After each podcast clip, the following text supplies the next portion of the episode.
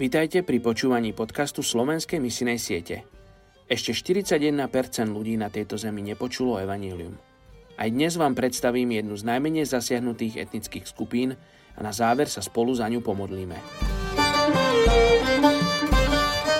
Dnes je 6. decembra a my sa modlíme za etnickú skupinu Berberi Šavia v Alžírsku. Skupina Berberov Šavia je jednou spomedzi skupín Berberov Severnej Afriky s počtom skoro 2,5 milióna príslušníkov. Berbery sú etnikom, ktoré je tvorené prevažne pastiermi, obývajúcimi náhornú plošinu Aures, pohoria Atlas v severnom Alžírsku a Tunisku. Sami sa nazývajú aj ako slobodní a vážení, pričom sú hrdým etnikom s hlbokým zmyslom pre česť a túžbu po nezávislosti. Hlavnou rozlišovacou črtou tejto skupiny je ich jazyk. V minulosti čelili vytrvalým snahám o podlačenie ich kultúrnych zvyklostí a jazyka, zo strany arabskej kultúry, ktorou boli okupovaní od 8. storočia nášho letopočtu. Tieto snahy pokračovali aj po skončení vojny a nadobnutí nezávislosti od Francúzska v Alžírsku. Keď sa vláda snaží presadzovať na tomto území jednotný arabský islamský štát.